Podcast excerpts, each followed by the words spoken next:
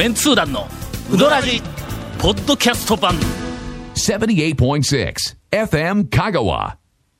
えー、2014年末から、はい。まあ、2015年正月にかけて、はいえー一服の大将が全問3週連続でゲストに来るという、えー。もうリスナーの皆さん、はい。本当に申し訳ございません。チョイスミスです。すみません。今週もよろしくお願いします。なんという年末年始だという、はいもしかしたらこれが原因で、はい。まあ、3月でこの番組終わるかもわからないという、ええもう謝ってもね、もうこれダメですよ、本当えーとしてしまいました。はい。まあ今年は、あーあの先週うっかり言い忘れたんですはい、ですか？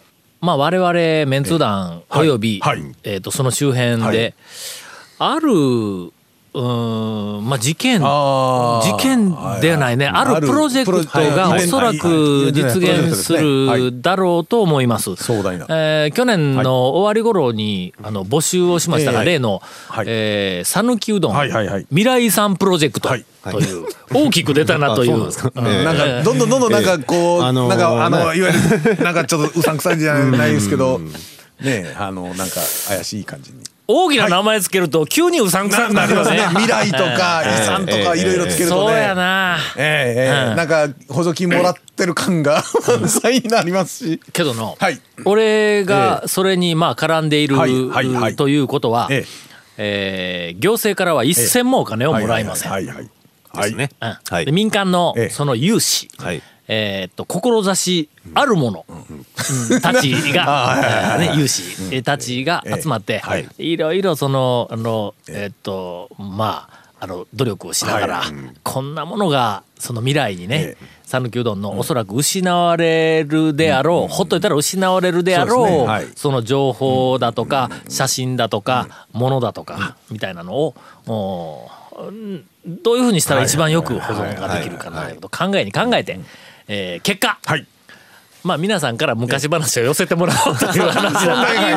他人任せかいやでもまあ本当にね これどんどんどんどん消えていくようなお話でございますから。ほんで。はい。今日は、はい。まあその例えばという、はい。あの例の一つとしてですね、はい。去年うんと私が、はい。あムーの大将から、ほうほうほえー、といろいろ聞き出した昔話、はい。えーこれを、実はここで発表してなかったんで、ええ。なぜ発表してないかというと、はいえーまあ、私が無理やりあのムーの大将に呼ばれて、ね。えー食事会をええやらざるを得なくなったという、そのネガティブなあの状況があったもんで。メンツー団タオ様でしたっけ？あの、入り口に。はい、そうです。えおかしいよ、メンチュー団、メン、メンチュー団じゃん、メンツー団団長、タオ様。で、はい。ホテルの入り口のところに黒い板のか並んだやつのとこあの。大体なんとかご一行様へって書いてるあそこですよね。はい、それが黒い板がこう、えっ、と、6、7枚バーン並んだところに、これまた平日の昼前やから、誰もおれへんから、はい真ん中に俺の名前だけがドーン言ってあるという、俺はもうほんま、あ中入ってフロントに行ってすぐさま、ええあれすいませんけど外してくださいって言うたわ、ほんまに。えーその時はいに聞いた話を、はい。あまあいくつかあの紹介をしながら、はい。ぜひ皆さんに、えー、とその身の回りで、えーじいちゃんばあちゃん、うんとにかくまああの年齢からすると60代70代80代、90代、はい。まあ、できれば100を超えたような人たちから、はい。昔のその讃岐うどんのいろんなそのシーンを、えー、と聞き出して、はい。でおあの情報この番組にお寄せいただければ、その未来遺産のええ。中に、えー、と文字として、はい。あるいは、えー写真があったらそれでも構わない。よ、あの送ってもらったら保存をして未来英語を皆さんにあのお見ていただ讃岐うこうとはいそういうプロジェクトをはい。今年多分やりますんで、ぜひはい。協力をお願いします。続メンツー団のウドラジーポッドキャスト版。ぽよよん。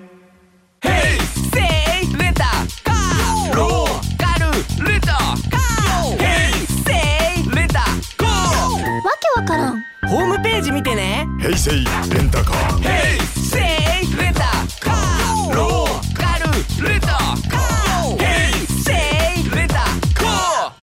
今ちょっとあの本編に入る前に、えなんか腹筋がつるような、あの話があったんですが、これは説明するのが難しいな。まあまあまあまあ。ちょっと説明しますね。これはまあ流せるかどうかについては、まあ、あの、ケイコメ君の判断になるんですが、えっと、今日オープニングで、はい。あの、私が、2014年から、ええ。まあ、2015年にかけてとはいうべきところをはいはいはい2014年からはい2005年にかけてというふうに言い間違ったのをええ。俺が全然気がつかなかった、そのさっきの CM の間に、はい。あのそのに俺の2005年ってはいい。うこのわずかなこの一言のところをそこだけをはい。誰も気がつかないようにはい差し替えるからえ2015年という一言だけ音をください。はいはいその部分だけを切っえてでそいつはまあまあ移植をするわけですからその元の2005年っていうところを切り取りええ。そこに移植をして誰も気がつかないように私が2014年から2015年って普通に言ったようにつなげますからと。ええ言われたんではい。すごいなと。もう恐ろしいのほんまの番組やいうのは。え まあ大体ラジオといいテレビといい。今まあ映画もそうやけども。ええ自分の言ってないようなことが。なんとでもなりますよ。本当にみんなね、ええあのメディアリテラシーがうんぬんとか言うてどっかでいろんなあのえっとなんか勉強したり習ったりしてる人おるかもわかりませんが、そんなものでは気づかんぐらい 大変なそうです。あのもう今はい。まあ騙今だってしがね、ええ。ね、あの CD にしても何にしてももう切ったはったねいくらでもできるみたいですから、があのはい。進んでいる。まあまあそんな、そんな話がありとまして。いうあの、えーまあそんなことはできるとか言って言うわけです。はい。だけどとりあえずまあ2015年っていうのを普通に言ってくれとこう言われます。はい長谷川君がいらんこと言うけん。いらんことです。いやいやいやいやまあね。いやちょっと。えー2015年はもうあのええ番組の今日時間がないから早言ってくださいよ。団長とか言うてはいあのあのえっと森の大将でとか言うけど しょうがないからねさっきねええ2015年入れてくださいって言われてえ2015年って言ったやつをつなげるもんならつなげてみろと。な誰も気がつかないようにつなげてみろと。いう話をね。何を対決するんですか、えーしてましたんですが、はい。あまあ結果どうなってい。るはい。ことやらよくわかりません、はい。えーこんなもので本編を、えー、と流すわけにはい。かんと、はい。えー、ケイコミ君が判断すれば、この部分は丸ごとカットされるとは、えー、と思い。ますが、はい。えー今日は何で行くっていうと 何で行くんですかね？ムーの大将の。ムーの大将の昔話が今日のあのええ特集です。あれムーの大将ってなんかあの一服の大将とはいなんか悪い仲間やという話を。あ仲良くされてるらしいんですけどね。仲良くしていただいてます。ええええええ夜の繁華街でも仲あ良くされてるのらしいんで、ーね飲み会とかしてもいつもあの二次会はお二人で行かれるんでまあどこにどこに何をしあのあー。のか全くわからない。わからないですまあス皆ナックスナックだと思うんですけどね。あー。ええやっぱなるほど。大将なんでね。そうですね。えええもうそんなに意気投合したん？結構可愛がっていただいてます。ほなもうあの一服の大将もはい。丸亀の、はい。まああるあの辺のはい。エリアで、ええポンポンと手を叩いたら えいろんなお姉さんが出てきたりするようにもうなってきよんか。もうねもうある意味弟子みたいなね。そうですね。弟子みたいなそっ感じちにそっちにも弟子を、ええええああええ、えーそっちの店出すんかもしれないですよ、まあ2015年。2015年。東京のあたりにお姉ちゃんの一本の店出して、まあ若いもんにとってみたらな、ええそうですね。まあ一生懸命頑張って、ええはい。師匠があちこちにできるのはこれはまああの、まあいいいいことだとは思いますが、ええはい。まあ師匠もいろいろ選んだ方がね、そうですね。ええ あとね。はいほんでの、ムーの大将に、はい。子供の頃どこでどんなうどんを食べていましたか言うて、とりあえず質問をしたんだ、するとね、戦後昭和30年頃の記憶ですけど大体は家で食べていました、よろずやみたいな食料品店でせいろに積んであったうどん玉を買ってきてビニール袋ではなくて幅の広い竹の皮みたいなんに包んでくれていましたと。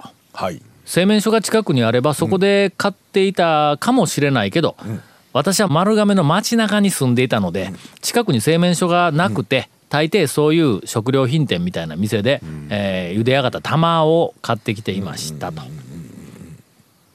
近所のうどん屋さんに食べに行ったというのは小学校の高学年か中学校に入ってからですから昭和30年を過ぎてからです。40ぐらいな次でしょうね。うん。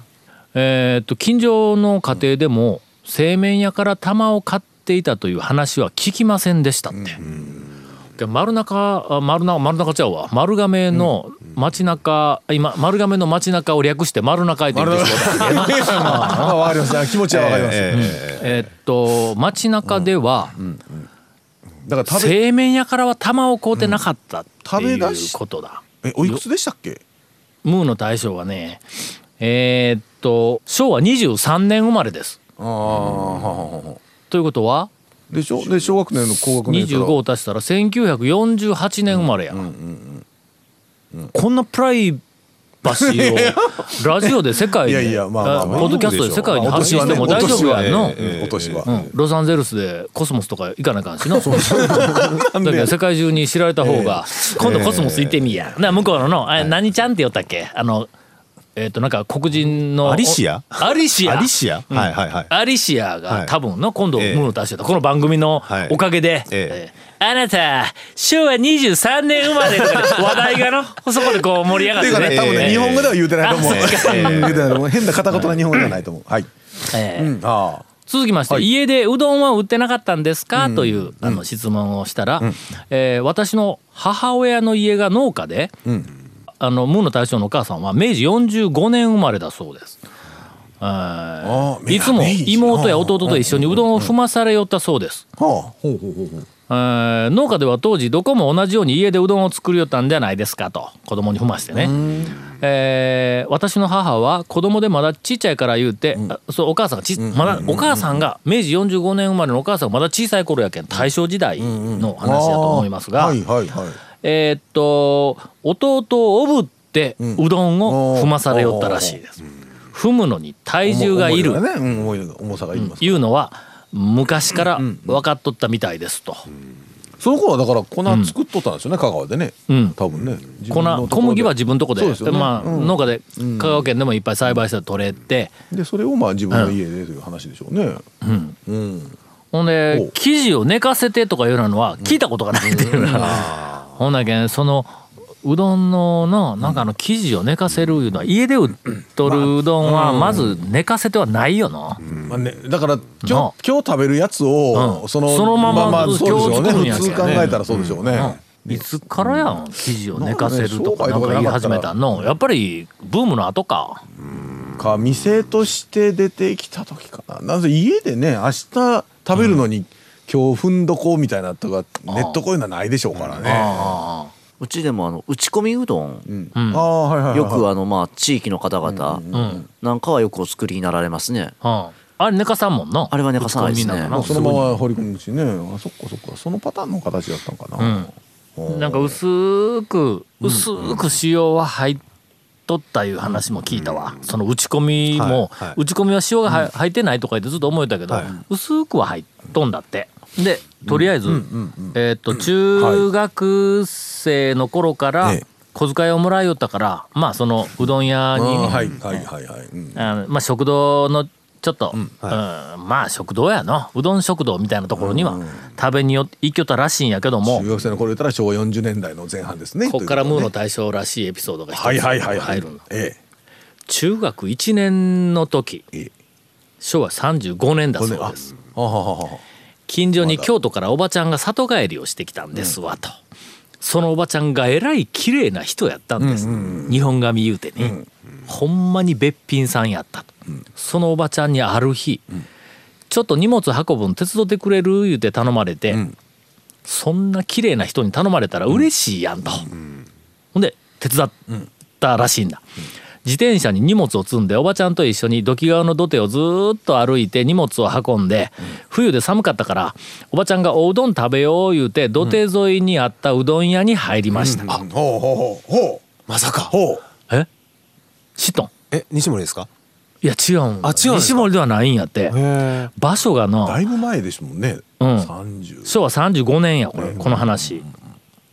えーっと今時計台いう喫茶があるところあのあありますな。あの道ね。ちょっと北側の土手に上がったあたりやけんやっぱり川の川のまあ土手ですね東側やけん西森ともなかった逆の方や。でしょうねだからバイパスじゃないええあのバイパスじゃないですよもうね一時計台。うん。車ありますからね時計台の向こう側にね、西側にえーっと、土手の道から踏み板を踏んでちょっと道からちょっと下がったあたりに店が建ってて、えーテーブルが2つ3つだけでカウンターも小上がりもない小さくてあんまり綺麗な店ではなかったけども、店に入っておばちゃんと2人でうどんを食べましたと、寒い日にうどん屋に入って熱いうどんを食べてたら鼻水が出てくるんですが、ところがその鼻水がすすれんのです、俺が「なんでですか?」って聞いたら、あまりに綺麗なおばちゃんで、恥ずかしくて鼻水がすれなかった、それがちょっと色気づき始めた私の初恋ですというお話をいただきました。早いな。早いな、えーえー店の名前俺が聞いたんだ、はい。どうなんなんちゅう店ですかってこうとても大事な未来に残すためにはこの店の名前っていうのはとても大事な情報やから、うん。だからまあその辺のくの下りはもうどうでもええねん。どこにどんな店があって、そこではどんなものをうあの、はい。こう売っていたかとか、はいそういうこう事実がとても欲しい、えいうことで、まあしょうがないからずっとその話を俺もう聞もう 聞かされよったのね、ええ。あなるほど、ええ。へえええ。なほなみたいな感じの合図をしながらずっと聞いとって、ええ。ほんでもう、しょうがないけん。それは、えっと何という店ですか、言うて、はいはいえっと聞いたら、えー覚えてない。おばちゃんのことで頭がいっぱいで 言うて終わりました。出たわ。続メンツー団のウドラジポッドキャスト版